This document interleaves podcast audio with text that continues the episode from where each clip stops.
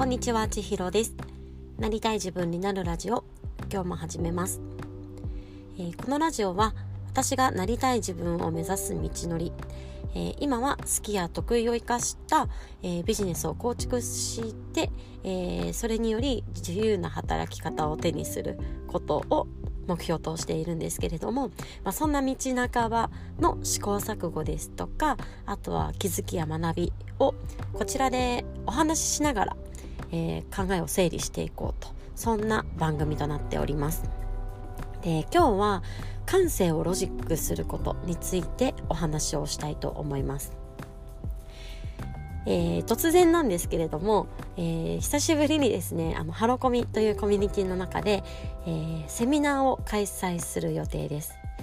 しばらくこう黙々会っていう名義。で あの自己理解をね一緒にみんなで黙々しましょうっていうようなちょっとコンパクトなイベントは3月からだったかな？3月4月5月？嘘嘘2月3月4月？あれ？2回？3回？だからまあ3回くらい継続して毎月開催していたんですけれどもあの今回はねあのストレングスファインダーのあの基本的な考え方とか見方っていうのをお伝えするようなセミナーをしたいと思っております。で昨日の夜とかもちょっと集中してセミナーの資料を作っていたんですよねあのスライドを作っていてでこの資料作りって私結構好きなんですよねあの伝えたいポイントを明確にしてそのどんな風に見せるかみたいなことだったりとかどこのポイントを持っていけばいいかとかそれをどんな並び順でするのかとかそんなことをねこう頭の中でぐるぐるぐるぐる考えながらそれを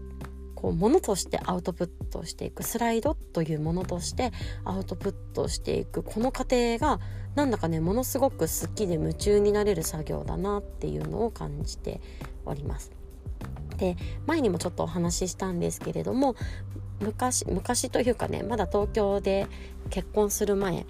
は私はアパレルのコンサルみたいな仕事をしていてでそこでそこでもあのトレンドの資料とかあのマーケティングの資料なんかを全部ねプレゼン資料自分で作ってプレゼンクライアントさんにプレゼンするっていうような業務をしていて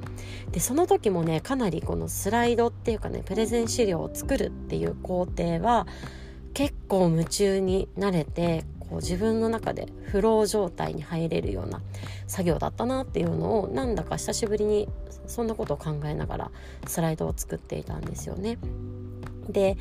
今回のテーマ、えー、感性をロジックするという言葉はその当時アパレルのコンサルをしている時に上司にね何回も何回も言われたこうキーワードになっていてこうアパレルってこうなんだか感感覚っていうかねファッションのトレンドとかって結構感性だったりとか、まあ、直感的に好きとか嫌いとかいいとか悪いなみたいな感じで感じてそれをま手に取りたいと思うのかどうなのかっていうところになりやすいかなっていうふうに思うんですけれどもそのいいと思うもの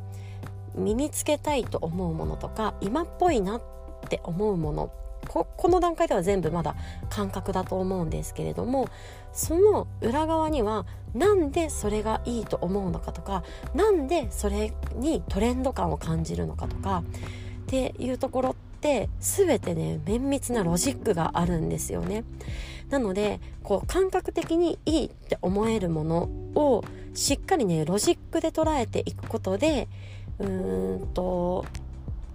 こう他のデザインに落とし込んで展開できる部分になったりだとかそのトレンドとかいいって思うものの部分で抽出をして応用することができたりだとか、まあ、とにかくそのいいって思うものをいいっていう感情で伝えるのではなくそのいいと思うものをロジックで伝えていくっていうことをねかなり叩き込まれて、うん、そういう仕事をねずっとしていたんですよね。で、まあ、なんでそれを思い出したかっていうとこのスライド作りとかもなんか私が好きなのってやっぱりそこなのかもっていうところにちょっと至ったんですけど感性をロジックしたいんだなっていうのが、まあ、なんか自分の好きなことだったりとか何かやりたいことだったりとかうんと追求していきたいポイントになっているんだなっていうのをちょっと感じたんですけど、まあ、直感的にいいなとかあのここういう流れになりそうだなとか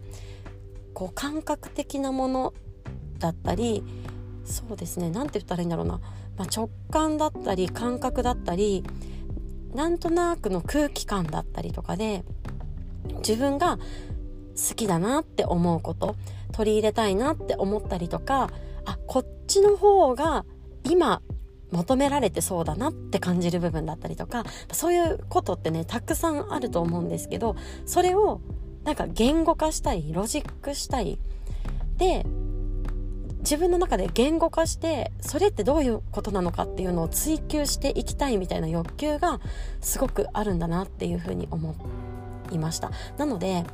あ、まあ、何が言いたいかというとこのスライド作りをしてるんですけどこのストレングスファインダーもねなんかすごいいいって思うことだったりとかこうおすすめしたいって思う思いだったりだとかこうなんかみんなでこの強みを見つけたいとかこの強みを生かすことに向き合いたいとかねそんな風にねこのいいって思ってるものをみんなに知ってほしいっていう風にみんなで生かしたいっていう風に私はすごく思ってるんですけどその裏側にはあの感覚だけではねこう伝えきれないこうロジックの部分が部分が必要で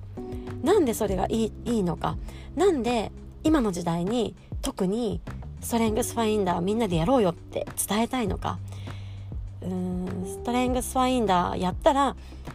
どんな風にいいって思ってるのかとかちょっとねぐるぐる同じようなこと言っちゃってるんですけどとにかくそういうことを感覚ではなくロジックでアウトプットとして皆さんにお伝えしたいんだなっていうのを感じますしスライド作りっていうのはねまさにずっとそれを考えてるんですよね。私は内政という資質も上位に持っているので、まあ、特にねずっと頭の中でどういうことなんだろうとかこのいいなって思ってるものって何がいいと思うのか何が必要だと思っててどんなポイントを皆さんに伝えたいのかっていうのをねずっと頭の中で考えてるんですけどそんな中で感覚ではなくロジックとして伝えれそうな部分をこのスライドにどんどんどんどんこうアウトプットしてそれがこう最終的なプレゼン資料というかねスライドの資料として完成をしていくその過程がものすごく好きなんだなという。なのでねこのいいなって思うこの感性の部分をこういかにねロジックで伝えていくのかっていうのはとても大事だなというふうに思いました。これ感性はロジックするっていう両両軸でこれはとても大事ということでこれロジックだけでも熱が乗ってこなかったりだとかすっごい冷たいものになっていくんですよね。あの何て言うんだろうな。必要性が伝わらないだとかこう理屈っぽいだとかあの教科書みたいな感じになってっちゃうんですよね。なのでロジックだけじゃなくて必ず感性だったりとかもう感覚的にこれが絶対いいって思う感情のベースっていうのは必要。ただ感情のベースだけだとうん伝わらないんですよね。これがすごくいいんだよって。ストレングスファインダーめっちゃいいからやってみて。あれがすごく美味しかったからみんなに食べてほしいんだって。それだけだとねどうしても伝わらない。だからそれをロジックに落とし込んで感覚を感覚的なこの感情を伝えていくっていうこと。それを私は深めていきたいなと思ってるんだなということが改めて明確になったので今日はそんなお話をさせていただきました。というわけで今日も最後まで聞いてくださってありがとうございます。今日は感性をロジックするというお話でした。今日また皆さんが一歩でもなりたい自分に近づけますように。ではまたね